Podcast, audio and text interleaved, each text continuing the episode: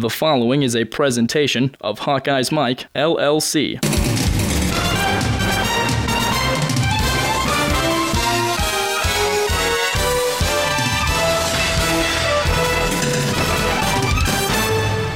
Kirk Ferentz, who was Hayden Fry's offensive line coach from 1981 to 1989. He's been the man, the head hawk in Iowa City now for 20 years, the longest tenured coach. You see the emotion now on his face. Incredible.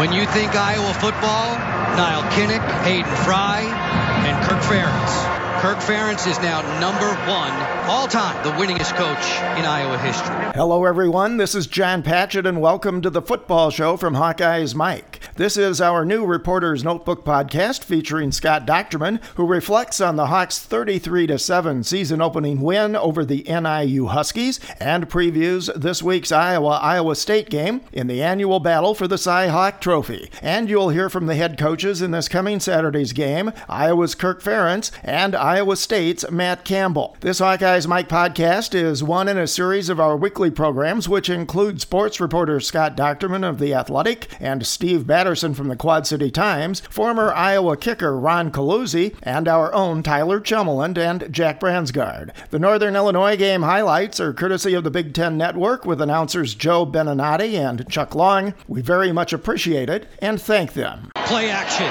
Stanley back in the end zone. Noah Fant. Touchdown, Hawkeyes. Two tight ends and a fullback. They've been setting this play up. Heavy play action. That's a hard play to cover. We used to call that the Denny's route because it was always open, Joe. Noah Fant, who was fabulous with 11 TD catches last year, preseason All-American, gets on the board. This is a one-yard TD catch from Nate Stanley, and the Hawkeyes are out in front by 10. Hawkeyes Mike programs are brought to you in part by Prefense Hand Sanitizer. One application lasts all day. Try the hand sanitizer used by the Iowa Hawkeyes. And remember, the best defense is Prefense. And by T&K Roofing and Sheet Metal, building strong and safe in the Midwest for over 50 years.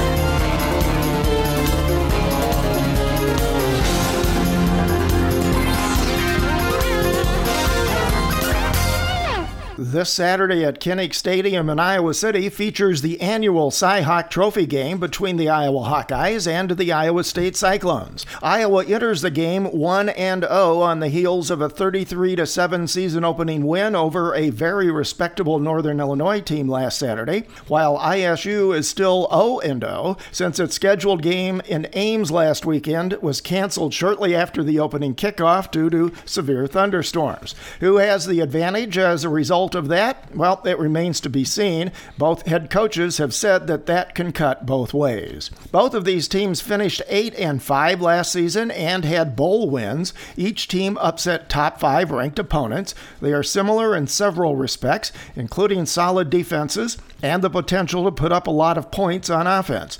Both squads also boast preseason all-conference and or all-Americans. Iowa head coach Kirk Ferentz became the winningest in Hawkeyes football history when he notched his 144th win last week, surpassing the legendary Hayden Fry's 143. Ferentz is now 144 and 97 at Iowa. He ranks fifth all-time in the Big Ten with the 144 total wins, and his 86 wins in conference play ranks sixth. Ferentz is also the dean of college football coaches in his 20th season at Iowa. Iowa State head coach Matt Campbell is in his third season in Ames, improving from 3 and 9 in 2016 to 8 and 5 last year. His record at ISU is 11 and 14, while his overall record in his 7 years as a head coach is 46 and 29. Iowa leads the all-time series 43 to 22, including 24 and 14 in games played in Iowa City. The Hawkeyes hold a 27 and 14 record since the series resumed in 1977 and have won the last three contests, including a 44 41 overtime win last year in Ames. As a result of that victory, the Hawkeyes still have possession of the Cy Hawk Trophy and will look to keep it that way on Saturday. The last time ISU won in Iowa City was in 2014 by a score of 20 to 17. In game notes, Iowa State has improved in each of Matt Campbell's first two seasons and appears poised to take another step forward in 2018. In fact, the improvement in ISU's defense in 2017 from 2016 is incredible. Look at these stats 20.9 points per game last year versus 31.3 surrendered the previous year, 128 rushing yards given up last year versus 218 in 2016, 10 rushing TDs all season last year compared to 23 the prior year, and a turnover margin of plus 10 over 2016's minus 3. Iowa's defense boasts one of the better and deep offensive lines in the entire country. Last week versus NIU, the Hawkeyes had five sacks and constantly pressured the Huskies quarterback from start to finish. And while Iowa's group of linebackers is inexperienced and struggled in the first quarter last Saturday, it regrouped to play a solid game the last three periods. Iowa quarterback Nate Stanley's performance against Northern Illinois was middling if you look at the statistics, but that's slightly misleading, and it would have been markedly better if not for the five passes his receivers dropped. Stanley did throw another TD pass versus NIU, a one yarder to tight end Noah Fant, and that marked the 27th touchdown pass of Stanley's career. He also threw one pick. Iowa's running backs combined for 199 yards rushing. The Hawkeyes are now 29 and 1 over the past four seasons when they rush for 100 yards or more in a game. Also of note, in its last two regular season games, NIU this year and Nebraska last, the Hawkeyes have outscored their opponents 72 to 7 in the second half. The Cyclones have outstanding players in David Montgomery at running back and 6 foot 6 inch Hakeem Butler at wide receiver. Montgomery was first team All Big 12 last year when he totaled 1,146 yards rushing while fumbling just once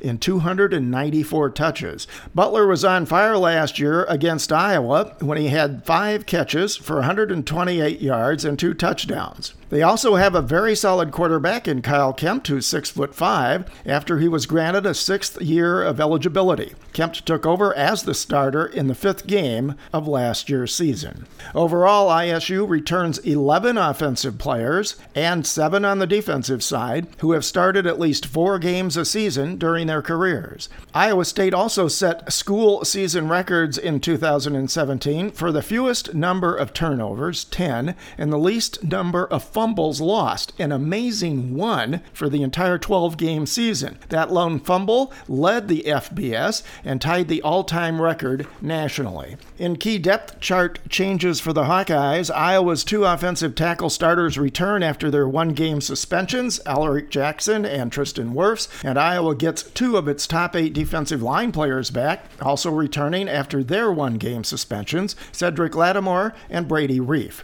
Kirk noted that starting running back Ivory Kelly Martin was nicked up during the NIU game. He's been on a walking boot this week and is questionable for Iowa State, as are a couple of other players that were not named by the head coach. And Jack Hockaday is listed as the starting middle linebacker after taking over that position from first game starter Amani Jones early in the Huskies contest. Ferentz did say both of those players will see PT against the Cyclones. In tidbits and nuggets, the game will be a national telecast on Fox with announcers Tim Brando, he's one of the best in the business, along with Spencer Tillman and Holly Sonders. It will be broadcast as usual on the Hawkeye Radio Network with Gary Dolphin, Ed Podolak, and Rob Brooks. It will also be available on satellite radio XM Channel 83 and Sirius Channel 83.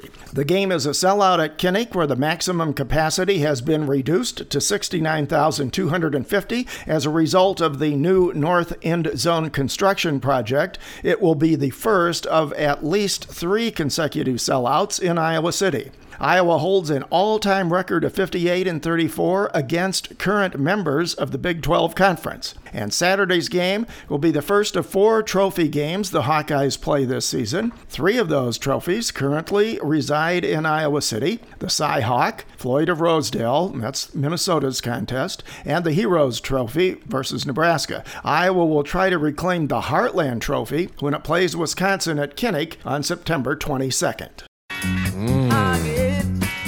I look good. Third and goal from the two for Iowa. Ivory Kelly Martin is the tailback. Two tight end set. Kelly Martin bouncing it outside. Fights his way to the end zone. Ivory, Kelly Martin. The off-tackle play has been their bread and butter today. And Iowa's lead has blossomed to 17. Iowa faithful having fun on BTN.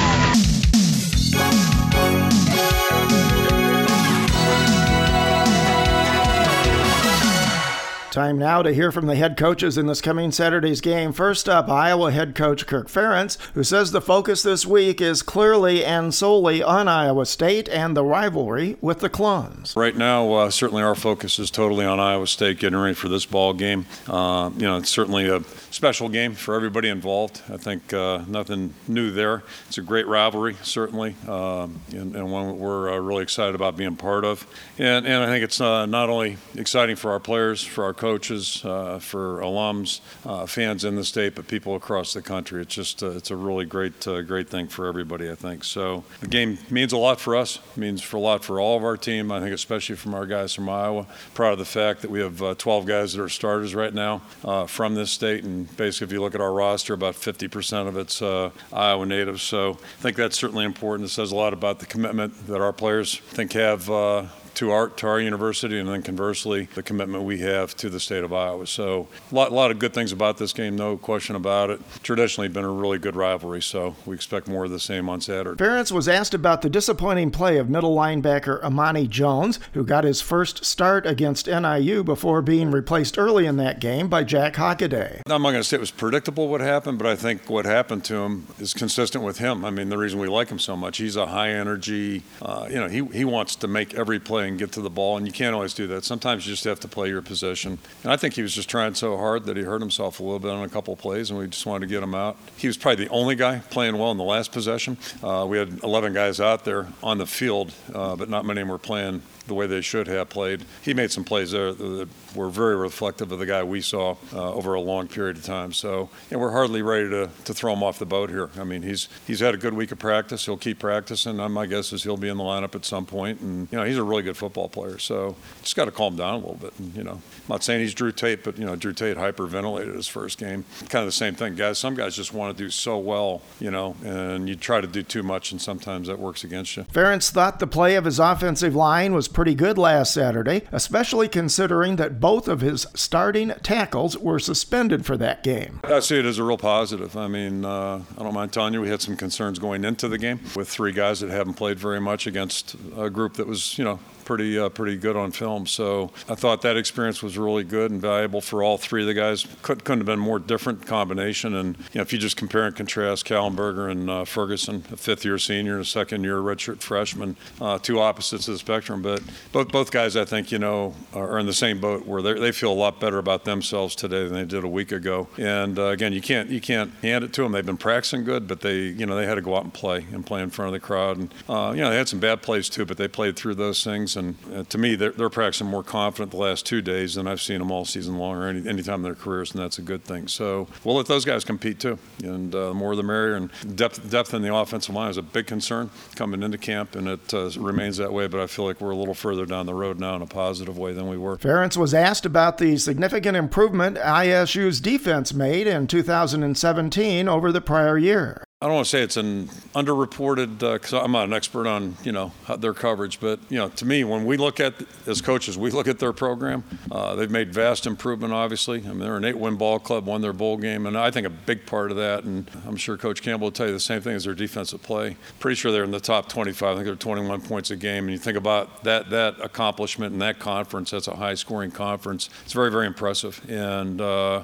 you know we, we play different styles of defense, but I think the, the commonality is that these these guys really play good team defense. They play hard, and they're they're really sound. They're really sound. They're hard. They're hard to you know score points against, and. Um, you know, so I think that's a big part. You know, you wonder why a team, you know, we talked about the game where they were at two years ago. They, they were not a good team defense against us. That, you know, I mean, they just didn't even look like not even close to what they are now. But they're, they're playing together. They've got a good scheme, good plan, good coaching staff, and they're, they're really playing good team defense. And that, you know, that's a, that's a big key to winning football games. And Kirk talked at length about the illegal block rule in college football and the way it's enforced, referencing the 15 yard penalty called in the third quarter against Iowa's Ross Reynolds. Yeah, I haven't had a chance to call, and I, I hate calling the league, but I will call just to, just to, you know, it, it, it's, it's the dumbest rule in football. I mean, I, I think I'm safe in saying that. There might be a dumber one. I can't think of it. It's just, you know, it's to put it in simplistic terms, there's a certain area within the center box where you play football, whether you're an offensive guy or defensive guy. And defensive guys are supposed to know how to use their hands to play cut blocks. They used to teach that back when you know defense was really important. But now the way they got this rule uh, structured, defensive guys can just turn and run, and it's ridiculous. And my, my stance is there's a certain area where they got to play defense, and if they shouldn't, you know, they should they should be penalized by getting blocked. Uh, you know, and the way the rule reads right now, I'm glad you asked. I'll just I'll, t- I'll take this and run with it. So the rule is stated stated, okay, the way I coached it for however many years I was a line coach, the rule is just the opposite. So if a linebacker turns and runs, okay, you can't cut him. Well, I, you know, I coached for a long time. If a guy runs, cut him because he can't play a cut block, right? And when you're in the middle, you're supposed to play defense. So, you know, it's a dumb rule. And uh, the bottom line is this okay, the rule stinks, but the worst part of it is okay, it really makes it a hard job for the guys that officiate. Now, I'm not mad at the center judge the other day. I, I understand what he was saying. And that there's another variable tied into it is the ball in the box or out of the box when the cut? The ball was in the box, okay, for the record. But problem is, okay, we, we put so much on the officials. These guys are humans and, and it's just unreasonable. So you have rules that are really tough to enforce, and then you know dumb things happen on the field. It's just it's, it's really frustrating, but it's bureaucracy at its best. So I guess I'll have to live with it, huh? We're still going to coach it the same way. I mean, it's it's ridiculous. First and ten with 138 to go. Childers, the blitz is picked up. He'll scramble now, float this one, intercepted by Amani Hooker. Once more, the Hawkeyes defense stands tall. Big mistake by Marcus Childers, knowing where you are on the field. Amani Hooker made a great play. Hooker's first interception of his career last year came against Illinois, the latest against Marcus Childers of Northern Illinois.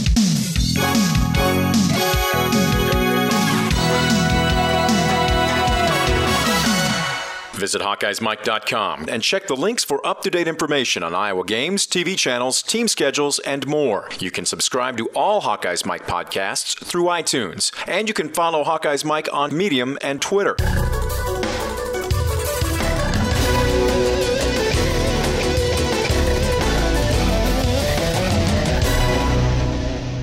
Next, we hear from Iowa State head coach Matt Campbell, who was asked whether the cancellation of ISU's first game had a bigger impact on particular players or particular position groups. Yeah, you know, I, I gosh, I don't know. You know, I, I just think there were so many, as a coach and as a player, you want to play, you know, and, and so I, I just think that our entire team, in a lot of ways, getting out there, getting to play the game of football, getting to play under the lights, have successes, have failures, and getting to work through that, that's probably probably affected the team in general. And so, you know, I, I, think that's something that we'll have to now get come this week, and you play a, a, whole football game and have the opportunity to do that. So I don't know if there was anybody. I think some of the positives are great for a guy like Mike Rose, who hasn't got to play in a college football game, to get out there, get a taste of that that environment, that energy. Certainly get a series to do that. You know, some guys that maybe played for the first time. You know, it was great to see Tarique Milton catch a punt, and it was good for you know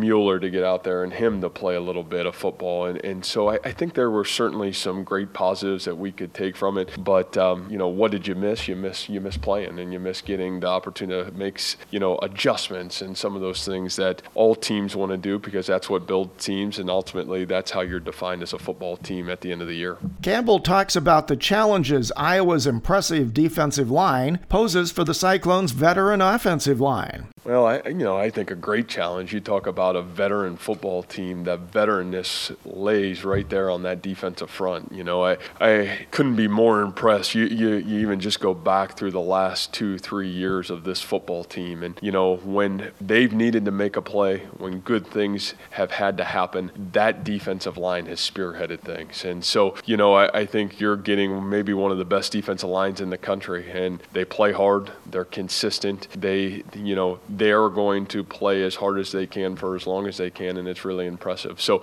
I got a lot of respect for them. Um, again, a lot of guys that have played a lot of football, and guys that uh, you know they've got good depth on that defensive line. They rotate a lot of guys in, and all those guys are playing good football for them. Campbell was asked about Iowa quarterback Nate Stanley and his productive tight ends and the best way Iowa State can try to defend them. Well, I, I think two things. First of all, you know, I, I think number one, you talk about a, a veteran quarterback like Nate is. You're talking about a guy guy that if you just say, hey, I'm going to take those tight ends away, he's he's good enough and he's got good enough weapons around him that he's going to make you pay. And you know, I, I would say first and foremost, their tight end position outstanding. You know, it's fun to watch those guys, the growth that those two have made in their program. They're playing really good football for them right now, and certainly did down the stretch run for them a year ago. But I think again, it's like going against any really talented quarterback. You have to be multiple. You have to have the ability to do multiple things, and if you think you're just going to do one thing, then obviously they're going to beat you. So you know, I, I think we'll have the ability to to be multiple. How we'll attack them in terms of defensive football and certainly situational football. But uh, you know, a lot of credit goes to them, their team, and the growth that those those two position groups have made because they're both playing really well right now. Matt Campbell discusses the impact last year's overtime loss to Iowa had on his team in terms of its ability to be better positioned to win close games. That was the starting point as that season went on. I think you know there was you look back at last season, there was a lot of games that maybe felt like that where they didn't go our way, and you know there were probably about half that did go our way. You know, and I, I think what last year taught us is is the value of 60 minutes plus of playing with consistency. If you want to be consistent, really good football programs, and you want to become that, then you have to understand what it takes to win games like that. And I think those were some of the lessons that we were able to draw from throughout the offseason and really as the season went on last year of what does it really take, not only in terms of our preparation, but what's it take within a game in the 60 minutes of a game or more that you have to be able to do to be able to persevere and win a football game. So, you know, I, I think invaluable experience, something again that if you're willing to learn learn and grow, whether you're a coach or a player. You, you certainly learn from experiences like that. And uh, I thought it was a really good teaching tool for all of us to learn from a year ago. Campbell talks about Iowa's inexperienced starting linebackers. Well, I, I think the best thing, no matter who's played linebacker for those guys, and, and believe me, you're talking, you know, you look at their history and certainly the recent history, those linebackers have been exceptional. And what what allows those guys to be confident and play with ease is that defensive front. And so, you know, I think you see when you turn the film on, you see a very similar style of defense because that defensive front is so veteran that it really allows those linebackers to play with confidence. And you know, all th- really four primarily that played last, you know, last week, especially early in the game, all four of those guys are guys that have played football for them. You know, guys that have, were in unpackaged situations, guys that played a lot of special teams for them. So they're guys that are confident. They know their system. I think that's the one thing you appreciate about them them is systematically they are who they are and they're going to go play and they're going to come after you that way. And I think that's the thing that these linebackers, they're really confident in what they do and you almost see them just picking up where last year's group kind of left off in a lot of ways. So the challenge is can you ever get to those guys, you know, because of how good their defensive front is. So I, I, I'm really impressed with at least what I've seen so far from film from that group. And Matt Campbell reflects on this Hawkeyes Cyclones rivalry as he begins his third year as head coach of the Cyclones. For me, it's it's being in this state now. You know, a little bit over or right around three years. You know, you're talking about. You're so impressed in this state with the passion that in the commitment and loyalty that these fan bases have for their universities. And I, I, think that that's maybe as impressive as anything that I've seen. It's appreciative. And you talk about that loyalty and respect factor that these fan bases have, not only for their for their student athletes, but the pride that they have for their universities in general. It's really enjoyable. And it's one thing for me that I, I've really got a great deal of respect for. And just to be able to be a part of a game like this where it means so much, not only to the two institutions, but really the entire state um, certainly rewarding to be a part of. Guards Ross Reynolds and Landan Paulsen and Cole Banwert trying to exert some more physicality up front for the black and gold. They hand it to Toren Young, and he'll scamper in for the score. Toren Young gets himself on the board. Nothing fancy, Joe. Just between the tackles, they called the same play every time in that drive. Just one to the right, one to the left. And the lead grows for Iowa. A 24 0 advantage thanks to Toren Young. How many things have you touched today? Hmm? Ooh, a puppy. How many places have your hands been? Ooh, a keyboard. 24 hour hand sanitizer protection just makes sense. Prefense, a silica based hand sanitizer, protects your hands all day. Stays on up to 10 washings, moisturizes, alcohol free, and safe for the kids. So go ahead, touch anything and everything. Ew, a toilet! Prefense, keep your hands germ free all day.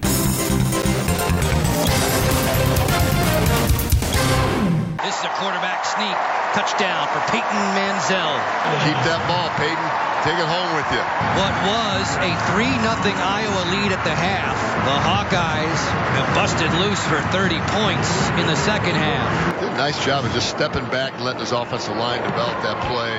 Mansell and the Hawkeyes in complete control here in Iowa City. Time now for our weekly Reporter's Notebook feature. This week with Scott Dochterman. You can read Scott's articles online at theathletic.com slash team slash Iowa dash Hawkeyes. And you can also follow Scott on Twitter at Scott Dochterman. Scott reflects on the win over NIU. He previews the matchups in the Saturday Cy Hawk game. And we talk some Big Ten. We welcome back Scott Dochterman from theathletic.com for his uh, first crack at talking about Hawkeye football this season on Hawkeye's Mike. Scott, let's begin by reflecting back on Iowa's 2018 season opening win over NIU. Sluggish first half, very productive second half. Defense kept them in the game long enough to let the offense um, kind of explode. It was a, you know, there was a couple of really high potent factors here that really helped Iowa uh, pull out a win, and, and I think a, a well-deserved and uh, you know impressive victory. I mean, number one, I think you look at the defensive line as you mentioned. You know, defensive end is just really solid at Iowa, and and uh, you know they came up with four sacks. They had a, applied a lot of pressure in the passing game, and and uh, Northern Illinois never was able to make anything really happen through that part of the air. And and again, you know the the rotation that they have at defensive end with Parker Hesse and and AJ Epenesa really came up strong. It's almost like hockey line shifts, you know, when, uh, you know, I won't, maybe I won't quite say Gretzky and Messier, but uh, I think uh, it certainly, you know, was very effective for Iowa. And then looking at the other side of the ball, I, I don't think Iowa's offensive line could have played a better game. Um, you're, you, they were going up against a, a unit that in Northern Illinois with the majority of its players returning, at least up front. And, uh, you know, they had 114 tackles for loss a year ago and held them to only two. And uh, one of them was, you know, a, sack, a strip sack of the quarterback who, you know, Nate Stanley was probably holding on the ball too long. So I really think those two units came out and played really well, better than expected. You know, there was a couple of concerning areas. I think, you know, inside linebacker, you know, is, is new in Iowa. And early on, Amani Jones really struggled and, and he was pulled for Jack Hockaday. I think he became a little bit more consistent. It wasn't necessarily dominant, but, you know, you know nobody's Josey Jewell, though. Uh, but I thought it was okay. And then you look on the other side of the ball, I think the passing game has a, you know a lot of room to, for improvement. So overall, I think it was a good first game because Iowa beat a quality opponent. They played well at times, and then there's a lot to work on. So overall, I, I do think that this was a, a, major positive for the Hawkeyes. And of course, Kirk becomes the winningest head football coach in Iowa history. That win was his 144th as he started his 20th season.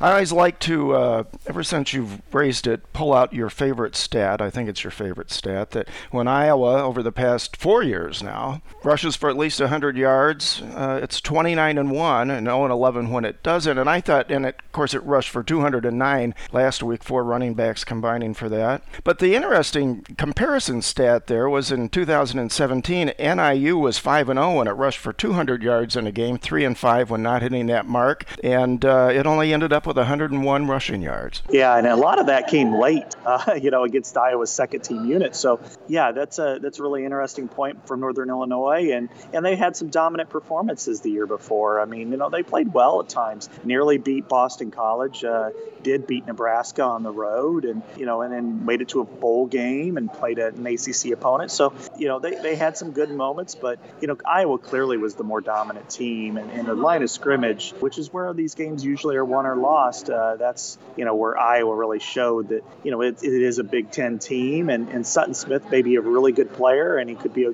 good player for a lot of Big Ten teams. But I think the best defensive ends, certainly three of them, played for the Hawkeyes on last Saturday. Let's turn the page now. It's the annual Cy Hawk game, the Cy Hawk Trophy is uh, in Iowa City, has been for the last three years in a row as Iowa's won those three games, including last year's 44 41 overtime win in Ames. ISU has certainly made great strides as Matt Campbell enters his uh, third year in Ames as head coach for Iowa State. Had a great season last year, including a bowl win, but oddly enough, they don't have a game one in the books yet because they were rained out last Saturday. That was an inter- that's been an interesting question for both coaches throughout the week. Is which is uh, you know is it an advantage or a disadvantage? And I think Matt Campbell came up with the great the best response of all, and he just said you know that it depends on how you spin it, you know because they didn't show really anything on film that Iowa can prepare for. Uh, you know certainly they're young or they're this uh, year's worth of players, but then also you know they got to see all of Iowa's film, so they got to see the warts too.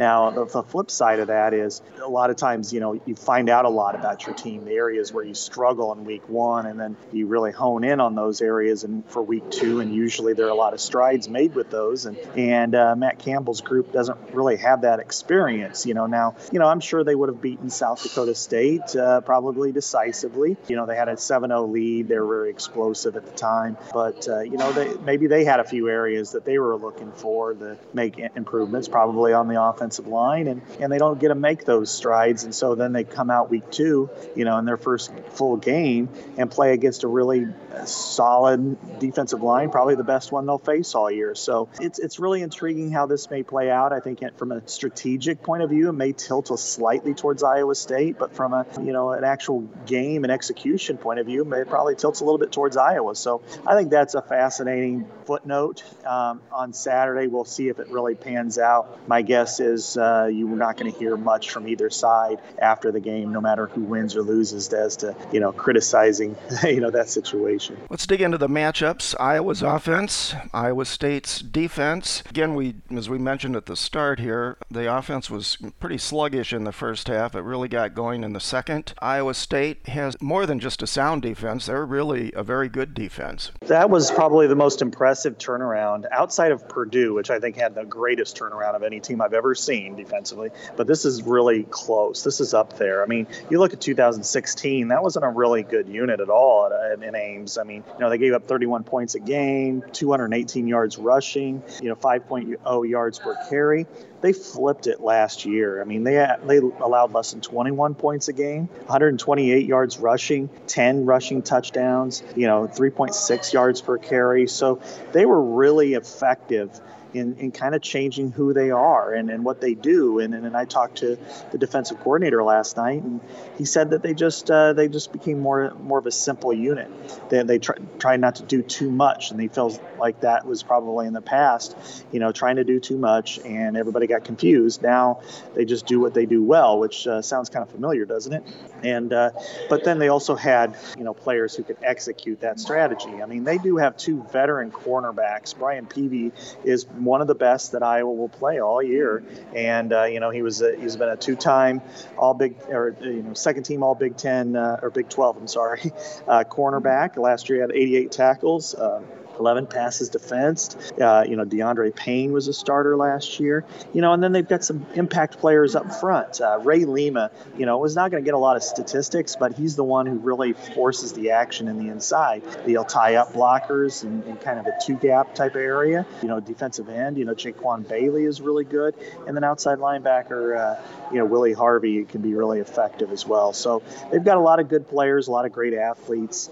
And so I think this is, uh, you know, this is going to present a lot of challenges for Iowa, uh, you know, putting drives together consistently. Because last week they were able to do that in the second half, but in the first half it was it was there was nothing consistent about it. Iowa's running backs combined for 199 yards versus Northern Illinois. It's a little dicey, apparently, whether or not Ivory Kelly Martin, who got the start, will be able to play Saturday versus Iowa State. Kirk mentioned that not only Martin, but a couple of other people that he, he didn't uh, identify were nicked up from that Northern Illinois game. Very importantly, although you, you talked about the fact of, of how well Iowa's offensive line played last week, but without its two starting offensive tackles, tackles, and Tristan Wirfs or Alaric Jackson are back this Saturday versus Iowa State. That's going to be critical. I mean, both of those players are probably the two best linemen that Iowa has. So the fact they're back in the lineup, it shows that uh, this is a pretty good unit. That they answered some questions about their backups.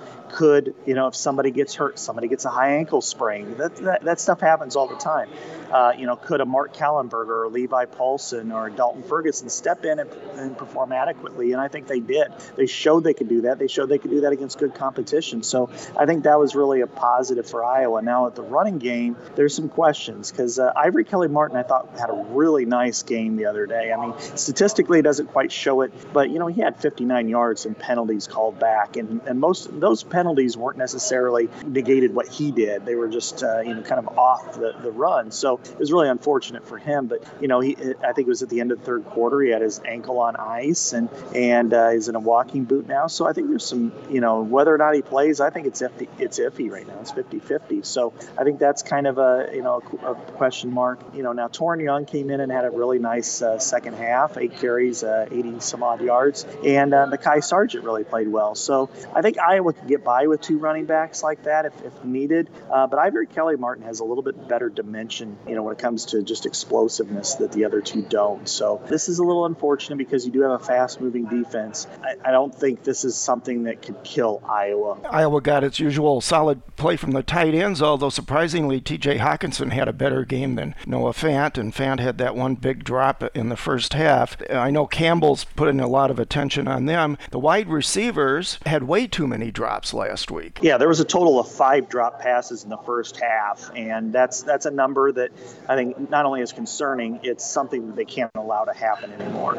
I mean, last year, you know, that you could blame Young, you know, they were inexperienced, that you know some of the things just didn't connect very well. New quarterback, new coordinator. That playtime's over. I mean, they've got to start stepping up. They got to start making these plays. Now, some of them, you know, that maybe the ball wasn't thrown right or the right spot. Well, too bad. You need, to make that catch. And uh, I think we saw that. You know, now Noah Fant, um, you know, that was a fundamental mistake that he made. You know, his hands were down too low.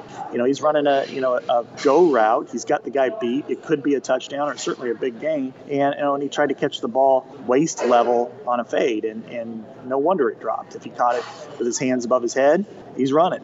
You know, Brandon Smith had two drops. I mean, we've heard a lot about Brandon Smith, and, and he's physically very imposing. Now you got to go do it. And uh, you know, Nate Stanley wasn't really that great either. But you know, having having five drops in the first half can sometimes deteriorate your confidence. So that's the one area that I think really needs to make strides this week is, is uh, the passing game. Because if not, we know Iowa State can pass. We know if Iowa State gets down that they won't have any fear. They've got good players who've proven it at quarterback and a, and a receiver. Um, Iowa needs to do the same. You know, T.J. Hockenson, as you mentioned, had a tremendous game catching the football. He caught it in traffic. He's he's a tough physical pass catcher but neither tight end had a good day blocking. They were the ones who kind of suffered a little bit, you know, in, in some blocking situations. So I'm sure that got impressed upon them this week. So we'll, uh, you know, overall, I think it was a it was a good game certainly for Hockenson, but the whole the unit as a whole was a was a minus in my eyes. You mentioned Nate Stanley's stats were kind of middling, but as you said, the drops would have made a big difference. Iowa also got its first glimpse of Peyton Mansell as the backup. Yeah, two for two. I mean, he looked like he is in command. I know from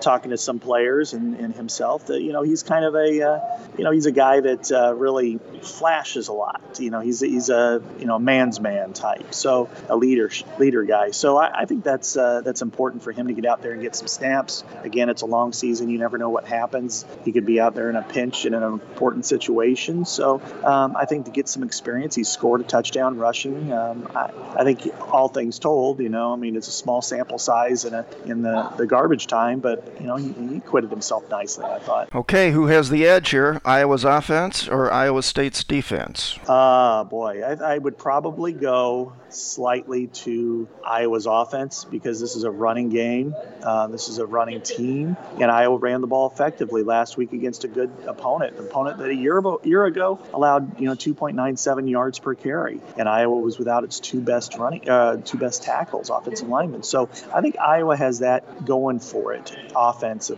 Now the pass passing game, I would say, is definitely a net minus, uh, but the running attack, you know, again, if Iowa gets that 100-yard barrier, uh, it's virtually uh, you know, unstoppable. It, it, wins those games. So I think, uh, you know, I would go Iowa's offense slightly because I think that they've got enough players. They can run the football. They can control the line of scrimmage, and ultimately that's what you need to win games. Let's turn now. Look at Iowa's defense versus the Iowa State offense. Of course, everybody talks about the outstanding running back for the Cyclones, David Montgomery. Uh, they've got another real tall wide receiver and a very solid quarterback. I would tilt towards Iowa State in this matchup, and as you mentioned, I mean David Montgomery is as good or better than any running back Iowa will face, including Jonathan Taylor from Wisconsin. I mean, he's not only big enough and strong enough, but he's quick, he's elusive, he'll run you over, he'll run around you, he'll outrun you. So he's got every skill set that you would want from that position. I, I, I kind of equated him to Priest Holmes type of player, and I think that's kind of pretty apt. And Hakeem Butler, you know, six six and can run like a deer, can catch. Last year we saw two big plays against the Hawkeyes. You know, 74 yard touchdown reception and a 30 yarder. I think it was on fourth and one. So I mean, they've got some dangerous players. And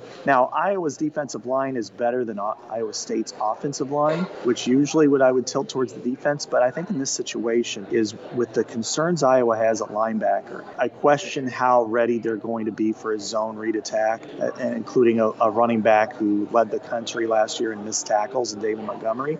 So, and then, uh, you know, their corners were pretty much untested the other day. So I wanted to make sure, uh, you know, I, I, think in this situation, just it, it's the skill, the skill position players just tilt too much towards Iowa State to give Iowa the edge. Iowa's defensive line was everything it was billed to be, and they did that without Cedrick Lattimore and, and Brady Reiff, who are both back this week now after their one game suspensions. Yeah, they have, uh, you know, now they're looking at, uh, you know, quite a bit of depth there at uh, defensive line. You know, and last week they kind of dipped into the well and they play, you know, played pretty well. Uh, Tyler Linderbaum, a true freshman, and and uh, Garrett Jansen got in and got a lot of reps uh, rotating at, at, defensive tackle. So did Chauncey Golston. Now Chauncey Golston will stay outside, and and you throw Lattimore, who's a bigger, more physical stopper, and and Brady Reiff in the interior. Then I think you look at Iowa and, they are capable of really they have so much depth that they can rotate guys in, keep them fresh, and compete in the fourth quarter and not get tired. I think that's a huge asset. Iowa's defensive secondary was pretty good against Northern Illinois. I mean, the Huskies ended up with only 110 yards passing, but again, that defensive line of Iowa makes probably anybody's secondary good. The safeties, of course, were uh, uh, solid last week, but the linebackers, and you've talked about it, it, it Jack Hockaday is going to get the start this Saturday after he came in and replaced Amani Jones early. And I thought Kirk's uh, discussion about what he thought the issues were for Amani Jones was interesting on Tuesday at the press conference. Just too hyped, he said. Yeah, and you could see that with him. I mean, he is a, high energy guy, and that makes it very difficult for him to maintain that energy at a high level. However, what I saw was in the running game, he was he was very tentative. He tried to watch things develop, and as he did, you know, he got blocked on the side or what have you. And then when he was at uh, you know in pass coverage, he really had no idea what he was doing, and that that was more about responsibility than anything. So, you know, I think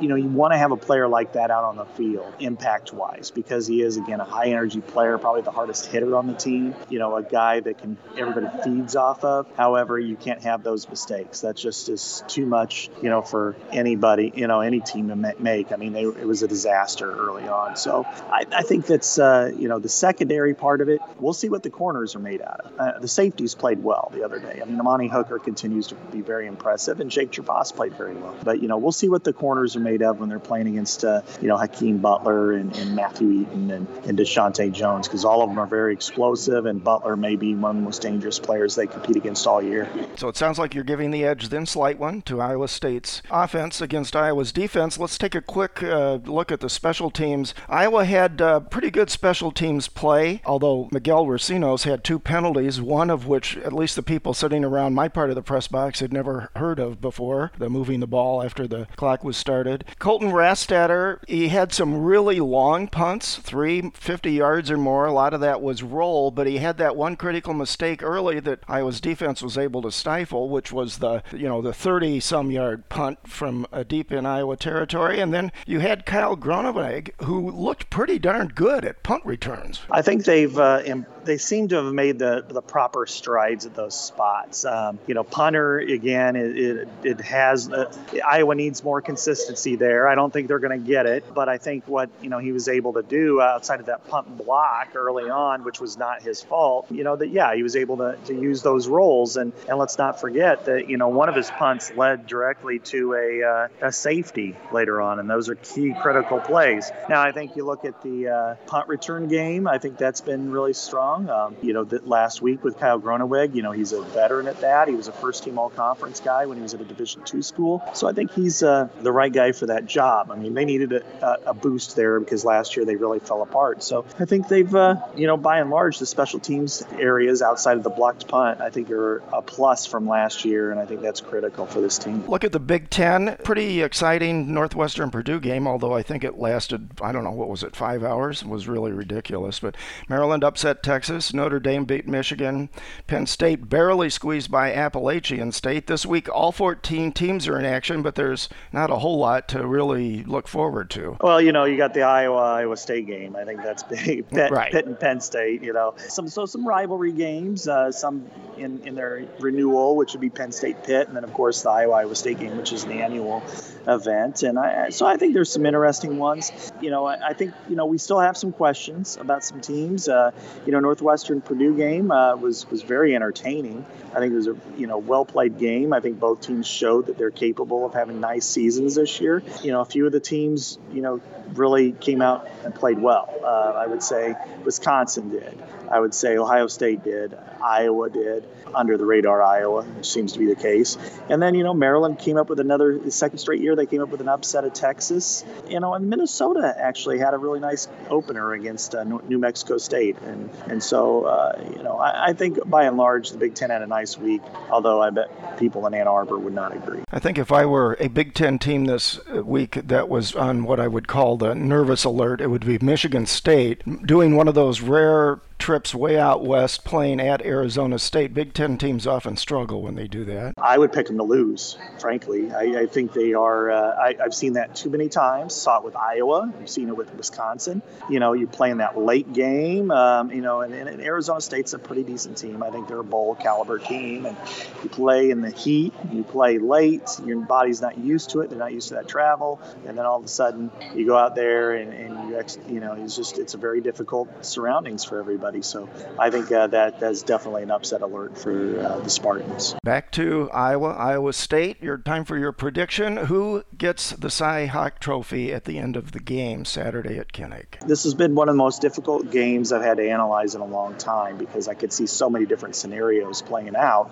and any one of them could tip the balance in, in one or the other's direction. Because I think both these teams are very good. I think both can have very good seasons. I think both could be in high-level bowl games. Um, you know, come December or January. With Iowa, I just I saw a few too many questions in the passing game and at linebacker, and I think both are critical because you, you know with Iowa State's potential on offense, sometimes you have to get into a shootout. We saw that last year, and the passing game didn't show me enough last week, and and probably more so, you know, the the linebackers facing a running back like David Montgomery, you've really you've got to be in the right gap every single play, and I'm not so sure Iowa can do that consistently. So I've got the Cyclones winning a very, very close game, 34 31. Uh, but that said, nothing would surprise me if it went in the other direction. What you got to do, you got to fall back.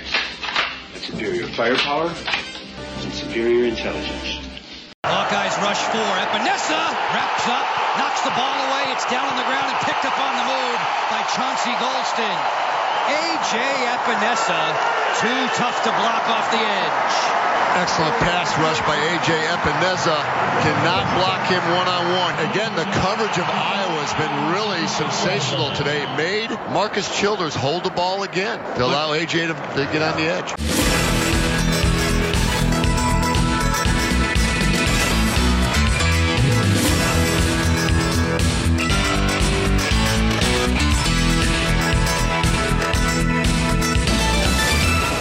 Are you or your local Iowa company looking for a new roof or sheet metal work? T&K Roofing and Sheet Metal specializes in low slope commercial and industrial roofing and sheet metal, building strong and safe in the Midwest for over 50 years. T&K Roofing and Sheet Metal, located in Ely, Iowa, just south of Cedar Rapids, provides strong, expert customer service and the best quality fit for you, their customer. For a free estimate, give T&K a call at 319-848-4191 or toll free at 1-800-383-7663. You can also visit their brand new website at tkroofing.com. T&K Roofing and Sheet Metal, your home for all your low slope roofing systems. Give them a call today. Again, 319-848-4191 or toll free at 1-800-383-7663.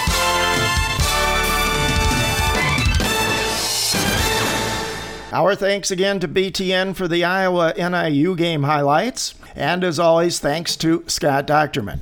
We hope you've enjoyed this program. All Hawkeyes Mike podcasts are available and can be subscribed to on iTunes, Overcast, and other podcasting apps. HawkeyesMike.com, podcasting original programming on Iowa athletics for 12 seasons. It's all Hawkeyes all the time on HawkeyesMike.com. One passion, many voices. Nice work, everyone. Sharp broadcast. Really good. Everyone on the floor as well. Really a lot of hustle. I liked it.